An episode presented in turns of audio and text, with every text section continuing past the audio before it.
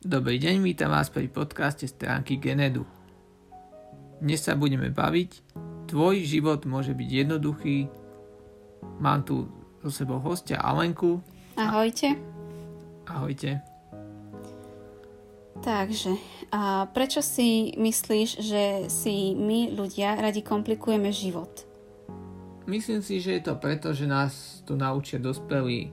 Bo keď sme boli deti, tak sme si nekomplikovali život ja neviem, keď si sa chcela s niekým zoznámiť, keď si bola dieťa, tak predpokladám, že si nevymýšľal nejaké komplikované oslovenie, ale proste prišla si za nejakým dieťaťom, poďme sa hrať. Neriešila si to, že čo ti povie, ako ti povie a proste niečo si chcela urobiť, tak si to urobila a nerozmýšľala si. Či to bolo inak, neviem. A prečo si myslíš, alebo teda myslíš si, že je dobre to, že si komplikujeme život, alebo to nie je dobré? No, myslím si, že to nie je dobré, lebo zbytočne hľadáme prekažky tam, aj kde nie sú, alebo si ich vymyslíme, vytvoríme. Čo som sa zaskočil, viem, že veľa ľudí napríklad varí párky, hej, že ich dá do vody a zbytočne ich dlho varí, ale stačilo by si možno prečítať aj ten návod alebo dať si do Google, ako urobiť páky, čo je v podstate svojím spôsobom smiešne pre mňa a človek zistí, že tie páky stačí iba dať do horúcej vody, netreba ich variť. Ich treba len ohriať. No, páky sú už ako polotovar, že na zohriatie. To nie je niečo, čo treba variť. Ja ich varím. No vidíš, ďalšie, čo ich varí. Páky sa nevaria. Varia. Nevaria. Varia. Dobre, tomto sa nezhodneme, ale je to svojím spôsobom tiež príklad komplikácie, že aj úplne jednoduchú vec, ako je urobenie párkov, ľudia si komplikujú, varia niečo, čo netreba variť. A stojí to zbytočne čas, energiu a je to zbytočne komplikované. Ale beriem, v tomto sa nezhodneme, nemôžeme sa vo všetkom zhodnúť. No, ako si myslíš, že si môžeme uh, zjednodušiť život? Mm, ja sa snažím riadiť tým pravidlom, že najjednoduchšie riešenie býva najsprávnejšie. Ja neviem.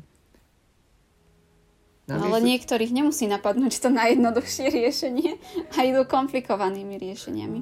Hej, chápem. Asi dobrý spôsob na to je ten, že keď niečomu človek nerozumie a chce na to prísť na to riešenie, tak je možno dobré si niečo o tom aspoň čiastočne naštudovať, možno namiesto kníh, ktoré sú zvyčajne tiež často komplikované. Ako ja rád čítam knihy, teraz idem možno trošku proti sebe, ale problém tých kníh je to, že sú strašne často komplikované, lebo kto by si kúpil tenkú knihu, mi povedz. Kto? No a pritom to riešenie v tej knihe, nejaký ten návod na niečo, čo človek potrebuje sa naučiť, je zvyčajne možno 20 strán a zbytok je tam nejaká vata, nejaké príbehy, nejaké omáčky, alebo ako to nazvem. A pritom to reálne riešenie, čo človek potrebuje, možno na 5 strán alebo na menej, záleží, aká je to teda oblasť, že čo. Ďalší spôsob, ktorý sa mi osvedčil, že keď niečo príliš komplikujem a nejde ma napadnúť nejaké ľahké riešenie, ale to sa zaciklím, že komplikujem a komplikujem, je sa opýtať niekoho iného úplne. Nemusí to byť ani odborník na danú problematiku. Paradoxne ti môžu niekedy úplne obyčajní ľudia dobre poradiť. Akože dobre určite sa poradie s niekým, čo je odborník, len niekedy ten odborník ti môže ešte komplikovanejšie riešenie poradiť a ešte viac ťa spliesť. No, a aký si myslíš, že je efekt, keď začneš vlastne zjednodušovať rôzne aktivity v tvojom živote? Mm, že človek rýchlejšie napreduje, rýchlejšie prekonáva tie prekážky a potom sa cíti taký schopnejší, začne si viac veriť.